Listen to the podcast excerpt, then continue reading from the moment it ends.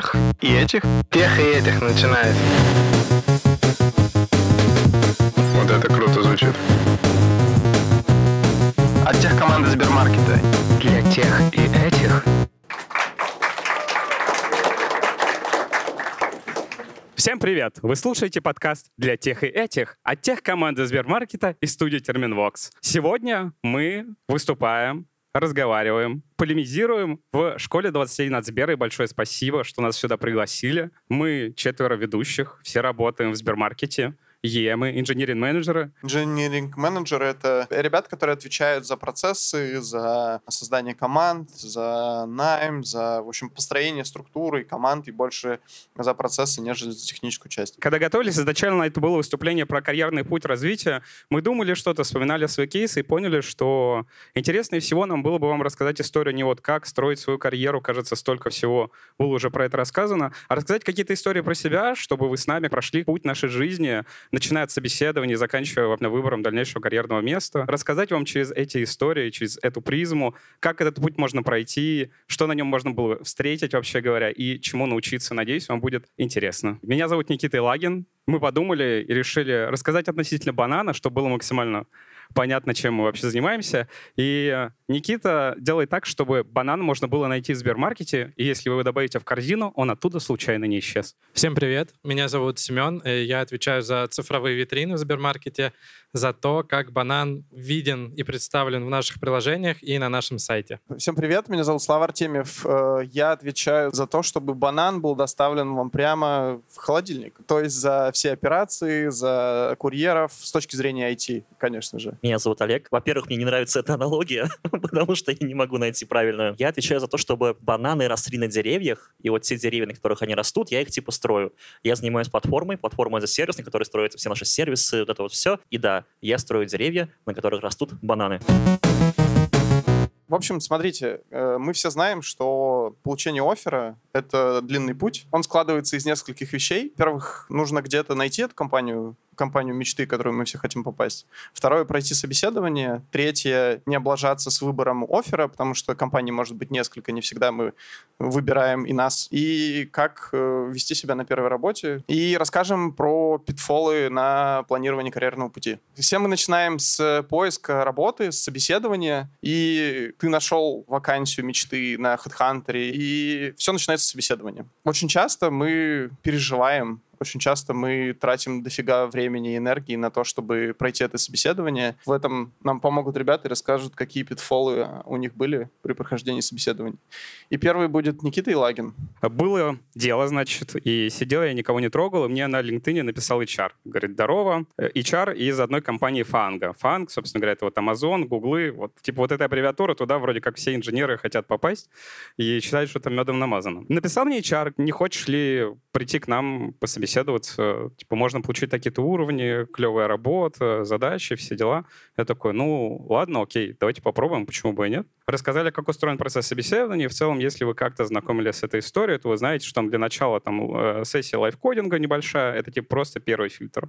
Потом дальше систем дизайн, пока еще, еще, еще, но там в целом пять стадий, э, где сначала вы просто пишете там код, потом вы решаете какие-то алгоритмические задачки, потом вы еще занимаетесь систем дизайном, потом еще смешивают, сбалтывают. И в целом люди годами готовятся, чтобы попасть в эти компании. Есть прям такие толстые книжечки, там, а много-много страниц, там, Кракен Декод интервью, кажется, не называется. Ну ладно. История-то про меня и про то, как я все это зафейлил. Это типа спойлер алер. Договорились, что через два месяца будет первый этап, вот просто coding-сессия, да, и я как-то это все задвинул, типа, окей, два месяца же, это ж куча времени, можно там гулять, лето, веселиться. Время пам-пам-пам тикает, и я такой, о, напоминание две недели. Подумал, окей, две недели. Так, но я ж не могу, наверное, прийти вообще с нулем. Надо сделать хоть э, что-то для этого. Я подумал, ладно, я ж не делаю по минималкам, и две недели, короче, все, там, 20, ну, не 24 на 7, по вечерам после работы, тогдашней своей, я прям э, только делал, что кодил, а конкретно leetcode ил. Соответственно, LeetCode — это есть такой ресурс в интернете, на котором куча всяких задач как раз алгоритмических, в том числе на структуры данных, которые вы решаете, и в целом в обычной жизни они там в 50% случаев вам не понадобятся. Но, тем не менее, э, на самом-то деле, заглядывая в прошлое, я понимаю, что тот опыт именно по алгоритмике, по умению вычислять сложность э, того алгоритма, который я написал, потребляемую память, это все на самом деле мне пригодилось в будущем абсолютно.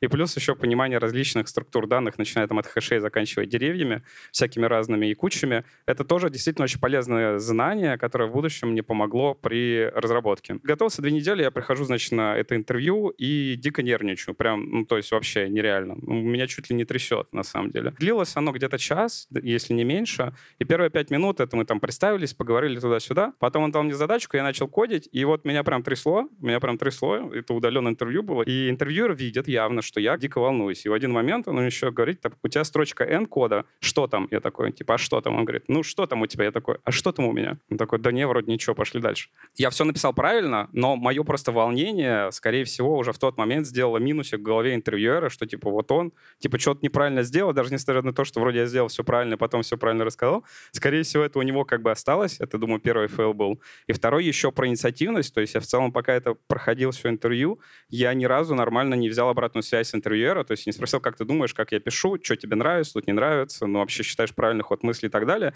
И в самом конце еще, когда я уже говорил про сложность алгоритма, про потребляемую память, я сразу увидел, как можно сделать лучше, и я это не докрутил. То есть в тот момент, я считаю, я должен был еще сказать, так, подождите, а вообще можно сделать вот это, вот это, если в коде, и там алгоритм будет 2-3 раза лучше по всем этим показателям.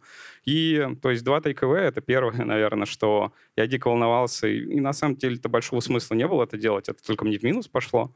Второе — это про обратную связь от интервьюера, то есть постоянно, если бы я ее спрашивал, был более проактивно, это повысило мои шансы, наверное. Ну и третье, ребят, э, готовиться надо, наверное, лучше. И не то, чтобы я, наверное, плохо подготовился, мог бы еще лучше подготовиться, ладно. Но подготовка — это не только умение кодить, это еще и умение владеть собой. Вот это, я думаю, несколько главных уроков, которые я из этого извлек.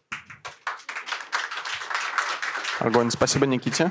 Следующий факап и следующую историю, из которой извлек урок, нам расскажет Олег. Он расскажет про то, как можно наговорить лишнего на собеседовании, что нужно говорить, что не нужно говорить, и когда лучше держать язык за зубами. Все так. У нас такой полукружок э, клуб анонимных факаперов получается. Так вот, к чему я все это? Есть люди, которые знают Рокетбанк, пользуются Рокетбанком. Есть, есть, есть, есть. Молодежь была компания. Я там работал два года. Но попал я туда не с первого раза. Первый заход на собеседование в Rocket я просто провалил в хлам. И это было странно. А, на тот момент я работал лет пять в индустрии, я считал, что я Вася, какой разработчик, просто невозможный. Я сейчас всех всему научу, у меня просто скиллы. Я закончил читать вот такие, ну вот талмуд про алгоритмы, умел в уме переворачивать красно-черные деревья, и в целом был весьма себе разработчик. Я прихожу, идет собес, как бы меня спрашивают, я изейше на все отвечаю, ну типа, посмотрите на меня. И мы подходим к вопросам от меня к интервьюеру. Я такой, а у вас тесты там гоняются, а у вас там все... И, короче, начинаю спрашивать вещи, которые кажется, что я считаю очевидными, и когда мне отвечают, что нет, у нас их нет, я такой, в смысле нет? Типа, а как тут живете? Вот банк или кто? Вы вообще здесь? И, короче, вот с таким посылом, типа, что вот я пришел с боженька и царь, посмотрите на меня, а вы здесь все просто ни о чем, идеально пройдя собеседование, просто идеально пройдя, не докопаешься. Меня не взяли на работу. И правильно сделали, потому что такой посыл что ты приходишь и рассказываешь, что вот нужно вот так, ты не отвечаешь на вопрос, а как этого достичь? К примеру, когда вы говорите человеку, что нужно сделать, достичь вот этого, условно говоря, в компании не введена практика CI-CD. Метод доставки кода в продакшн. Там есть свои методологии. Если оно у вас не налажено, у какого-то человека или у компании, с которой вы говорите, и вы как бы говорите им, типа, чуваки, сделайте это, но не отвечаете, как сделать, просто ну, даете лишнюю информацию. То есть все знают, что нужно делать хорошо, плохо делать не надо. Если вот это самомнение мое тогдашнее говорило говорить какие-то базовые вещи, но не объясняя, как их доставить, потому что даже введение CI-CD вообще-то сложная штука. Как это внедрить в команду, написать хелм-чарты, перевести все со старых рельс на новые рельсы. Это вообще нетривиальная вещь. Это первая мысль. А вторая мысль, которая, наверное, даже важнее первой, называется синдром-эффект Данига Крюгера. Все, Олег умничать начал. Да, Олег пошел. Это прям популярная штука, но если коротко, то люди, которые считают себя компетентными, не могут осознать, что они некомпетентны из-за нехватки компетентности. Ты считаешь себя настолько умным, но не способен понять, что ты не очень умный. И тогда я точно этим синдромом болел, но к чему все это я веду? Не дайте самомнению зашорить глаза на такие базовые вещи, и если вы даете обратную связь кому-то, что нужно сделать вот так, а не говорите, что он должен это сделать, скажите, как это помочь, как это внедрить, как это ну, по-нормальному сделать. И в целом, если вы говорите с целью помочь, а не с целью показать, что я крутой, то вы как раз делаете правильную вещь. А если вы говорите с целью показать, что я крутой, то, наверное, лучше так не делать. Огромное спасибо Олегу. Олег, а сейчас синдрома нет? А, не знаю. Отлично. Если как в умных книжках перейти к самапу по этой главе, то какие уроки можно вынести? Ну, в смысле, прохождение собеседования — это тупо навык будем честны.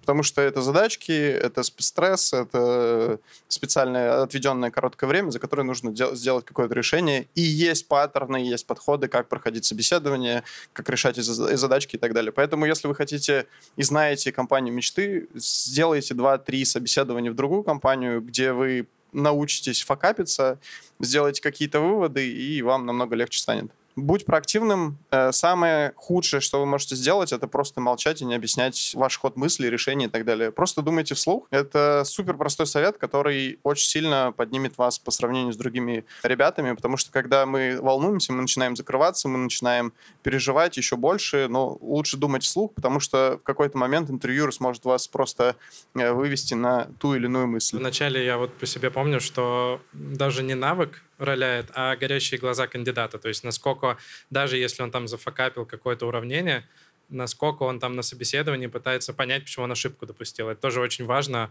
показать, что вам это все интересно. Ну и самый главный совет, не будьте таким дерзким, как Олег. В первую очередь э, смотрите и пытайтесь понять, какие есть проблемы у компании и как вы можете ей помочь для того, чтобы решить эти проблемы, потому что в первую очередь вас нанимают не для того, чтобы вы показали, какой вы крутой, а для того, чтобы вы решали проблемы компании.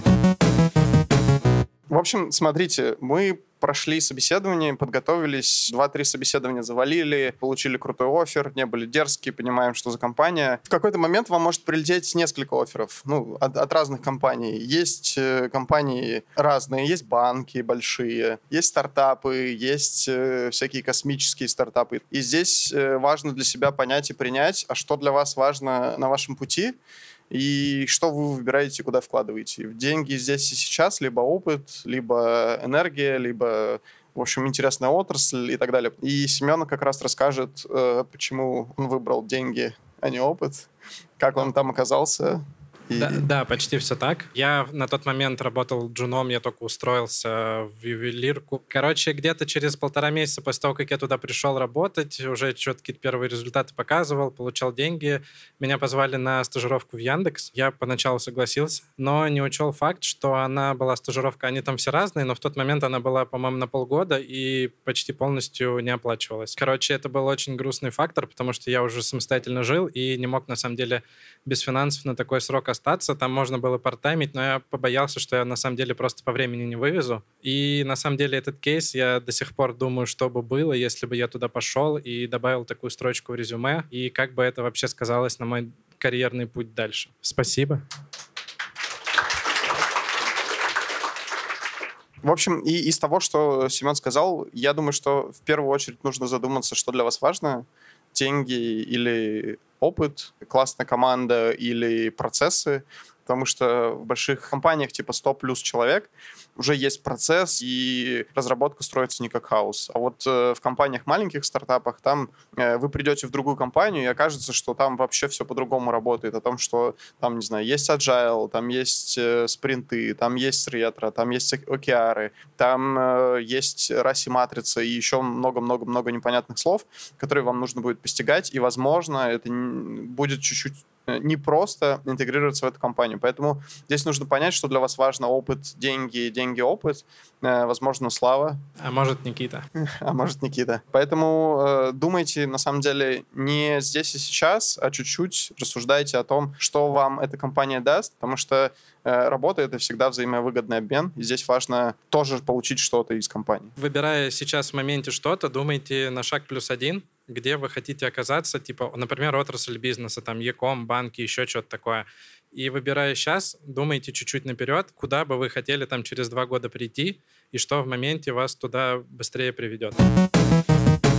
И вот э, мы выбираем компанию мечты, кто-то выбирает деньги. И наступает тот прекрасный день, когда вам нужно выходить. Вы приходите с документами, со своей, возможно, первой трудовой книжкой, чистой, невинной, еще не без вкладышей и все такое. Что происходит, когда вы выходите на работу? А выходит э, то, что бывают такие факапы, которые ты не сразу начинаешь э, въезжать, не сразу понимаешь процессы, и не сразу понимаешь, как нужно. Поэтому Никита расскажет, как он шесть раз катал релизы. Первое место работы у меня проект был, который я вот разрабатывал, и там, в общем, все достаточно стандартно. Есть, значит, у нас репозиторий, ты делаешь там бранчи, потом ты их выливаешь непосредственно в стабильную ветку, качешь ее, и ничего экстраординарного в тот вечер, мне кажется, чуть ли не пятницы не было. Ничего не предвещало беды. Пятница, вот как бы. Попробуйте задеплоить что-нибудь в пятницу в большой компании с процессами, вас оттуда отстрелят, мне кажется, практически сразу. Наверняка крови везде написано, потому что вот как компания начинает становиться более-менее большой, и в пятницу что-то кардинально разламывается, потому что кто-то что-то там зарелизил,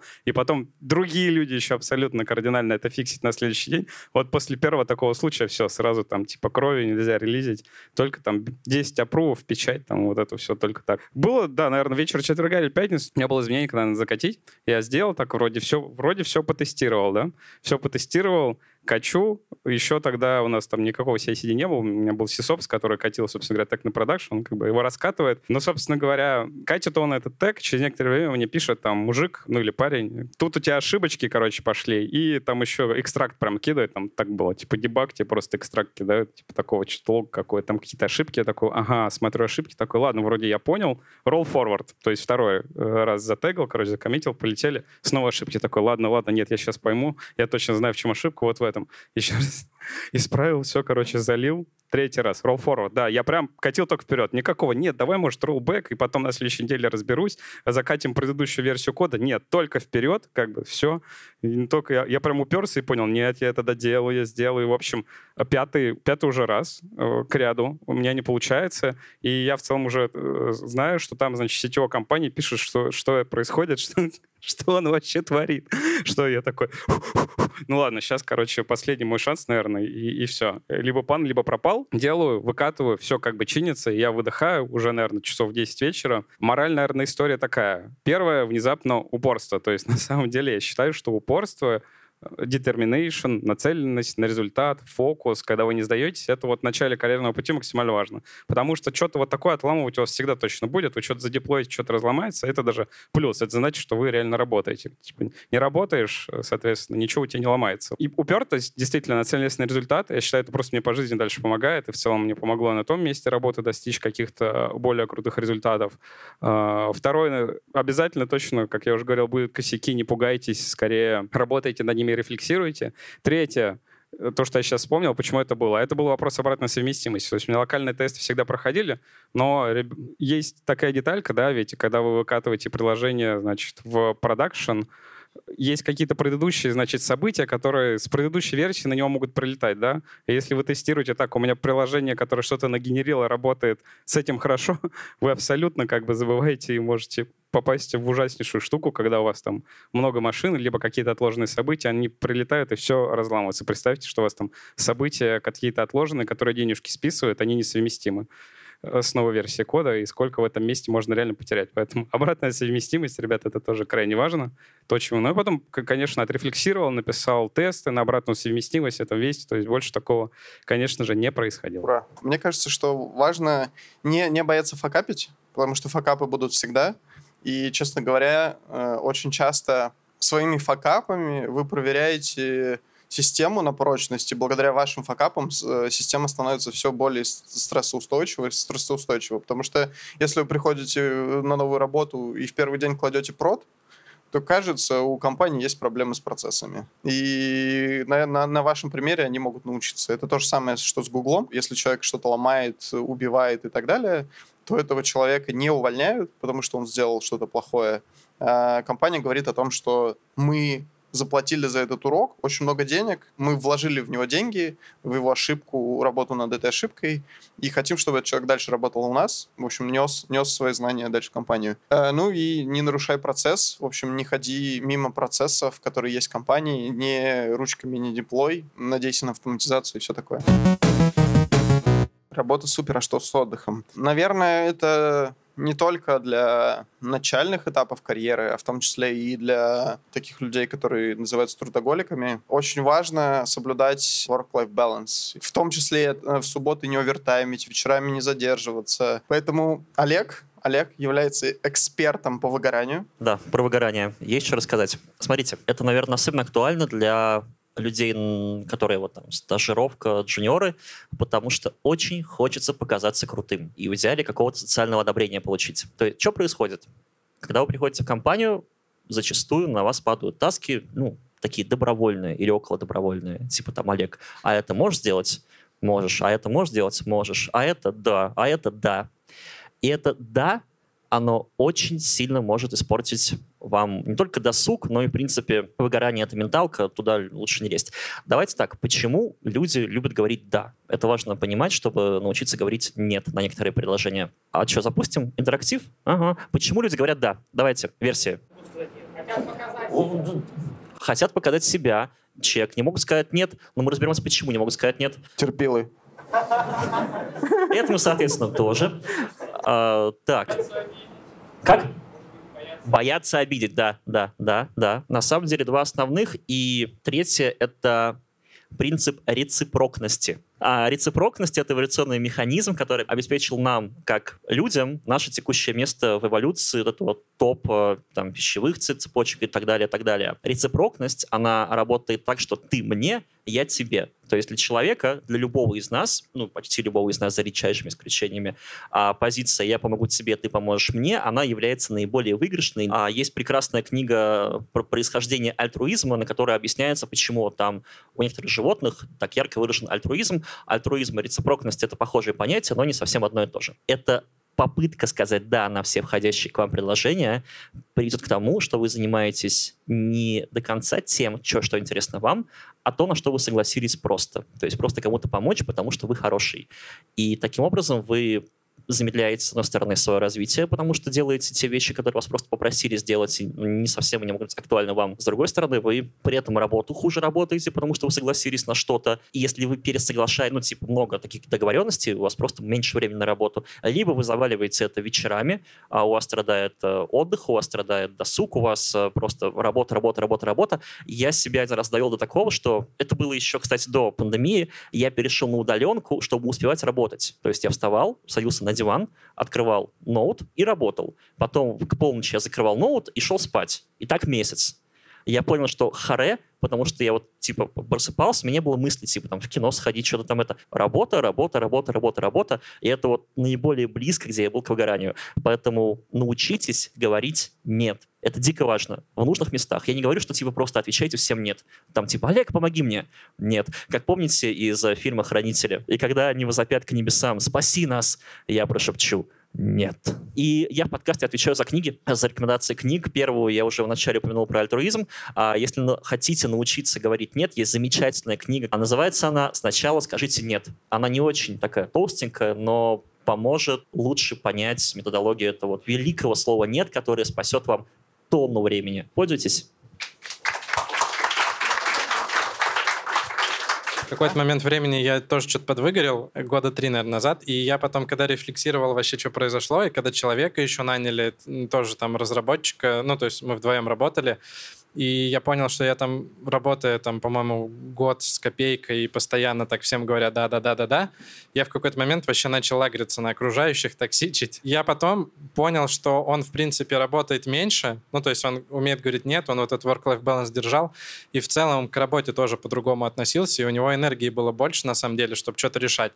А у меня просто КПД с этим выгоранием, он также, соответственно, падал, и я просто становился менее эффективным на самом деле. Поэтому по факту work-life balance, он в долгую, там, на протяжении там 2-3 года, он на самом деле позволяет эффективнее работать. Да, но если вы хоппер, работаете по 2-3 месяца, то это нормально. Хопперы — это люди, которые прыгают с одного места на другое. Хороший совет быть хоппером.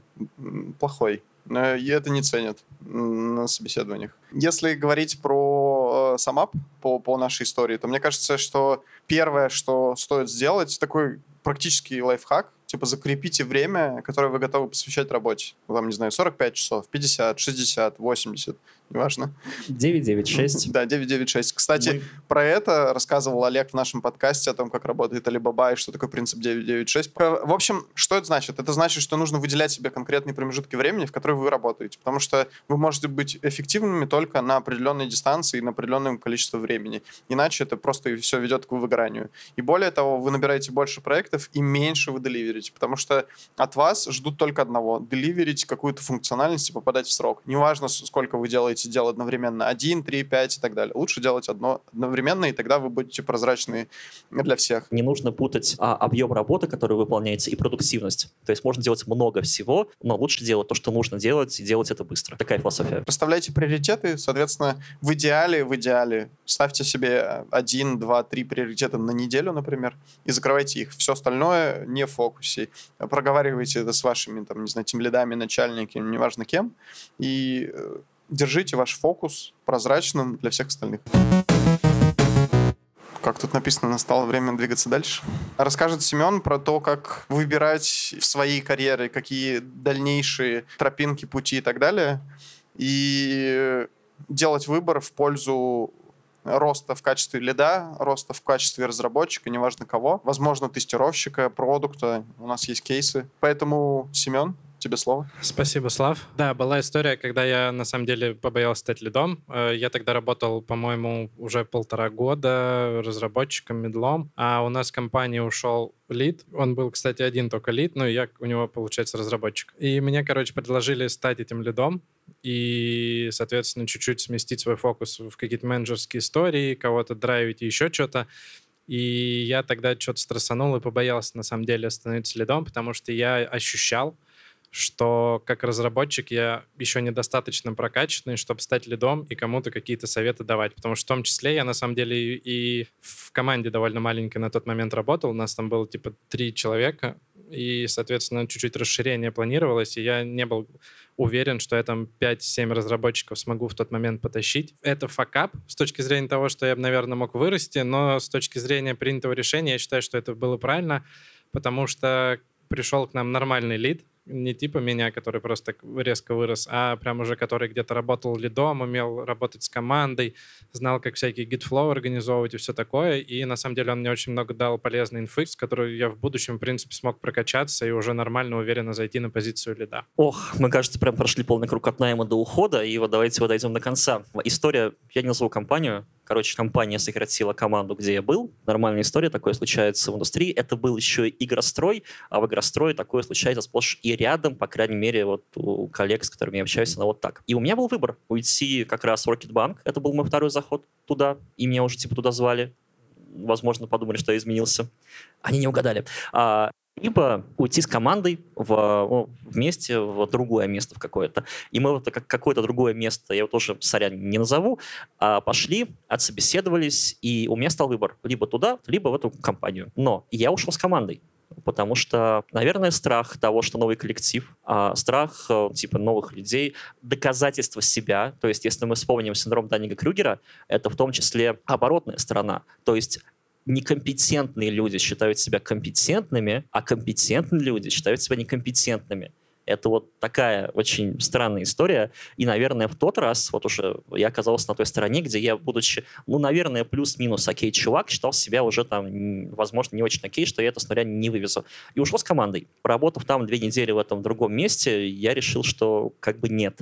И слава богу, что я вовремя определился, что это не моя история, что нужно там идти на определенный риск, нужно иметь свое окружение, нужно, короче, нужно идти вперед. То есть иногда мой очень хороший товарищ говорит, что если хочешь вырасти, меняй окружение. Я с этим не совсем согласен, и не всегда оно так работает.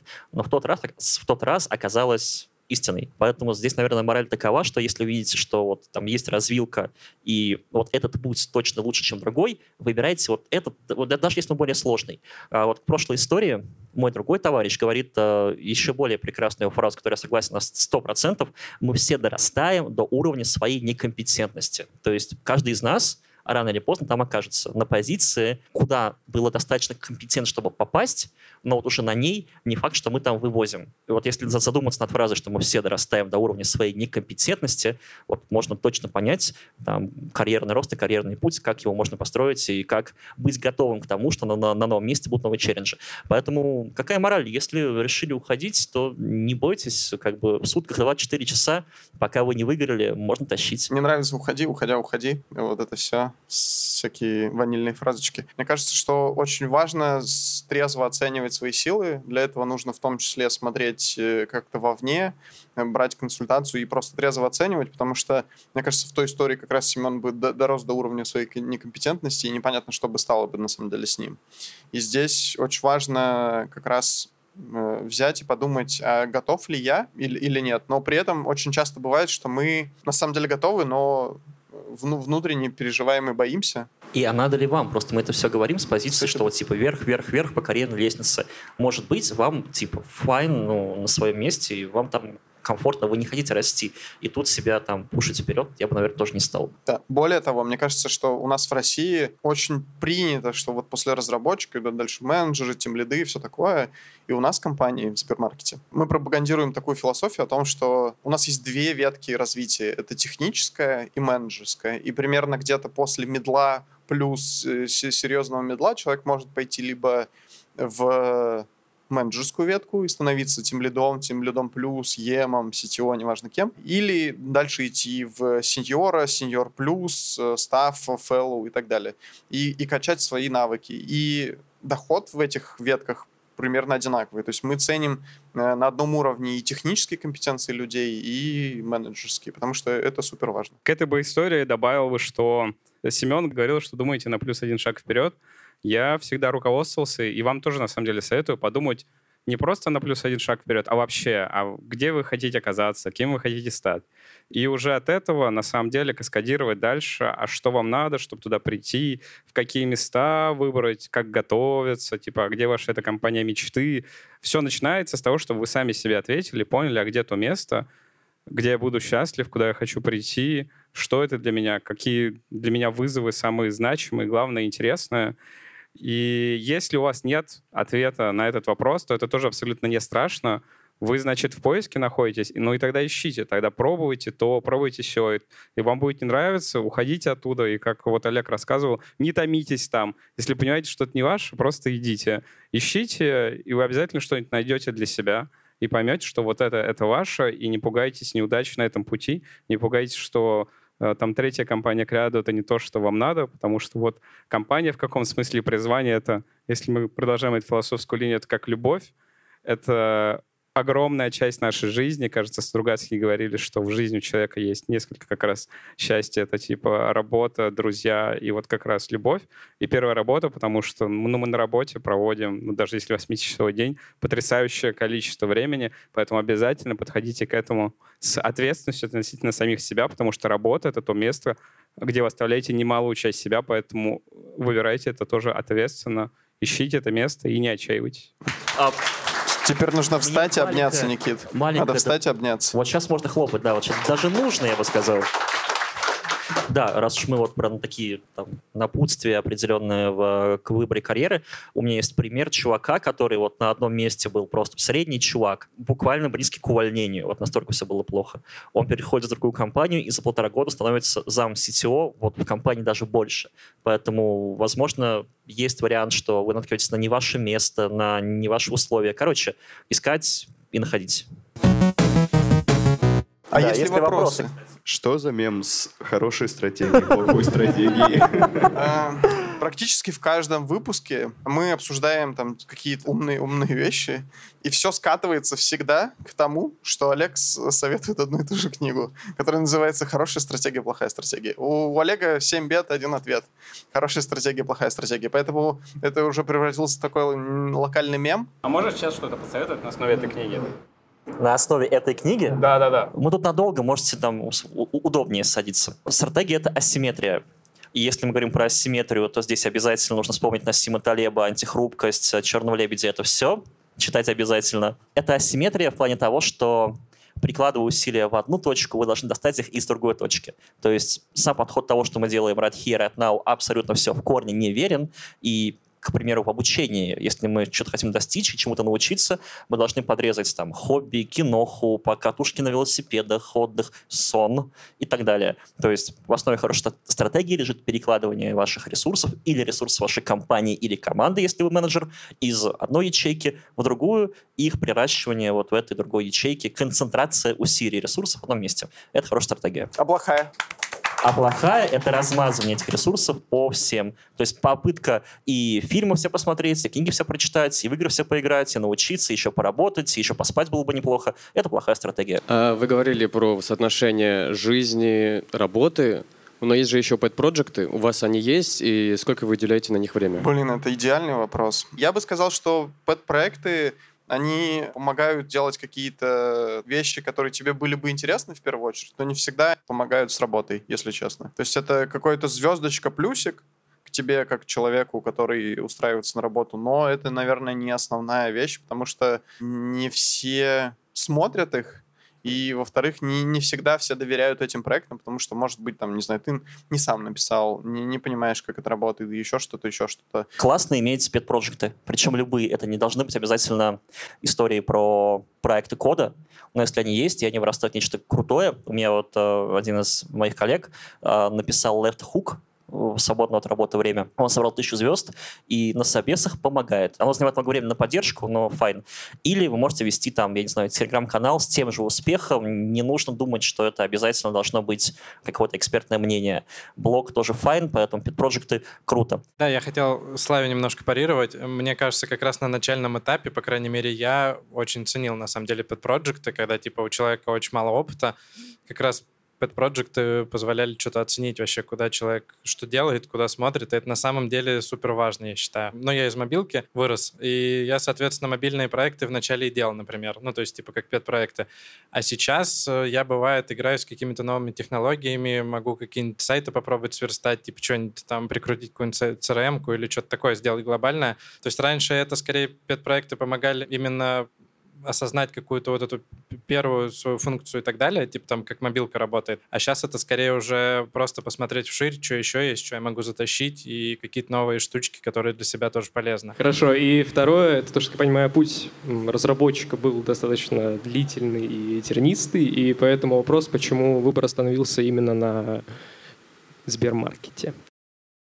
Олег приходил тем лидом, я думаю, что он может ответить. Но мы на самом деле приходили инженеринг-менеджерами. Почему выбрали Сбермаркет? Э, Я могу рассказать, наверное, три или там четыре вещи, почему я выбрал Сбермаркет. Первое — это я просто ненавижу ходить за продуктами. Два часа твоей жизни просто выпадают. Тебе нужно доехать, э, пойти, что-то там собрать, вот это все. Ненавижу. И мне очень нравится продукт.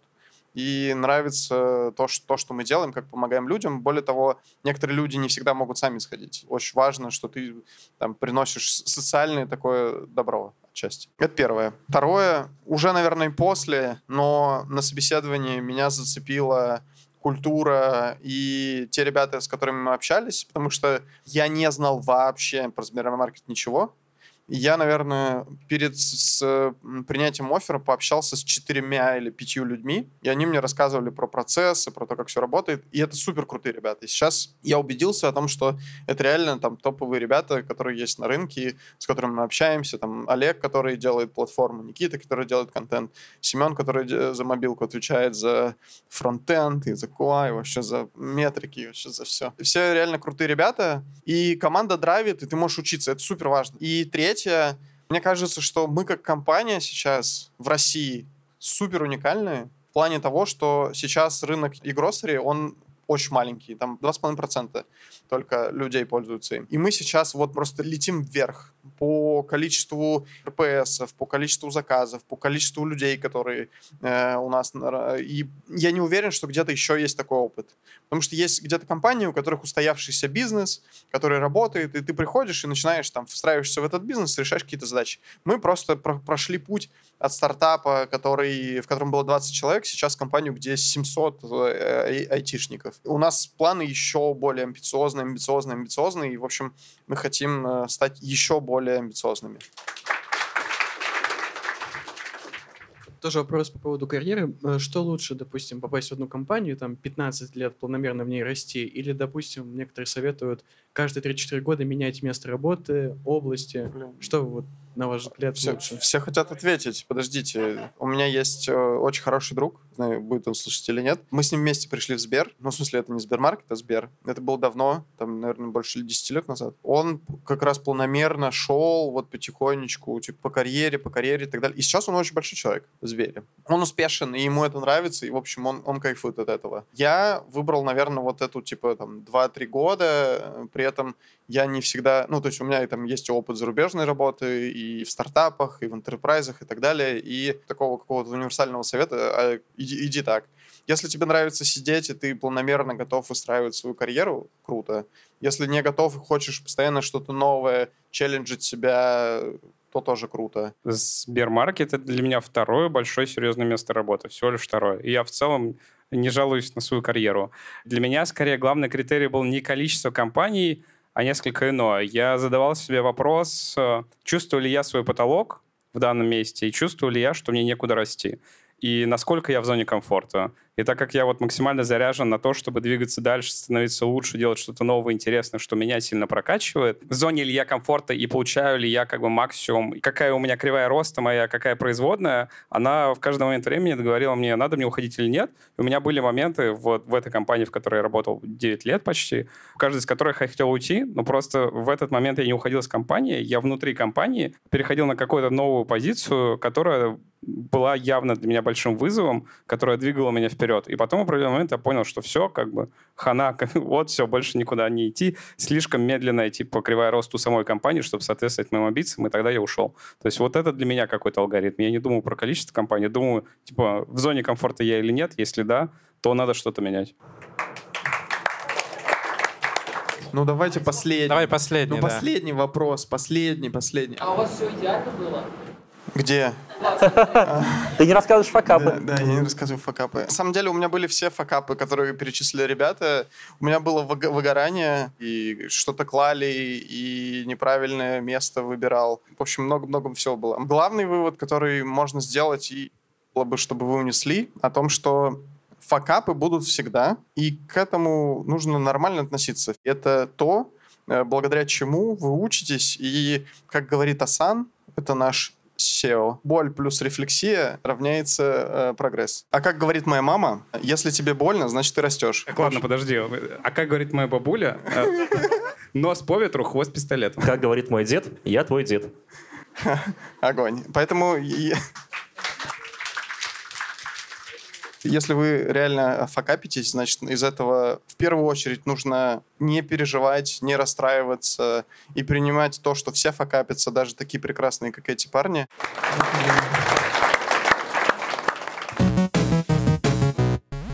Вы слушали подкаст «Для тех и этих» от тех команды Сбермаркета и студии Терминвокс. Своими ошибками сегодня делились Никита Илагин, Слава Артемьев, Семен Вацепура и Олег Федоткин. Записала нас сегодня в школе 21 Оля Лапина. Смонтировал звукорежиссер Александр Павлов. Классную обложку сделала Лиза Семенова. Спродюсировал Глеб Фадеев. Слушайте наш подкаст на всех удобных вам площадках. Это SoundStream, Apple Podcast, Google Подкасты, CastBox, Яндекс.Музыка. И также подписывайтесь на социальные сети Сбермаркет Тех.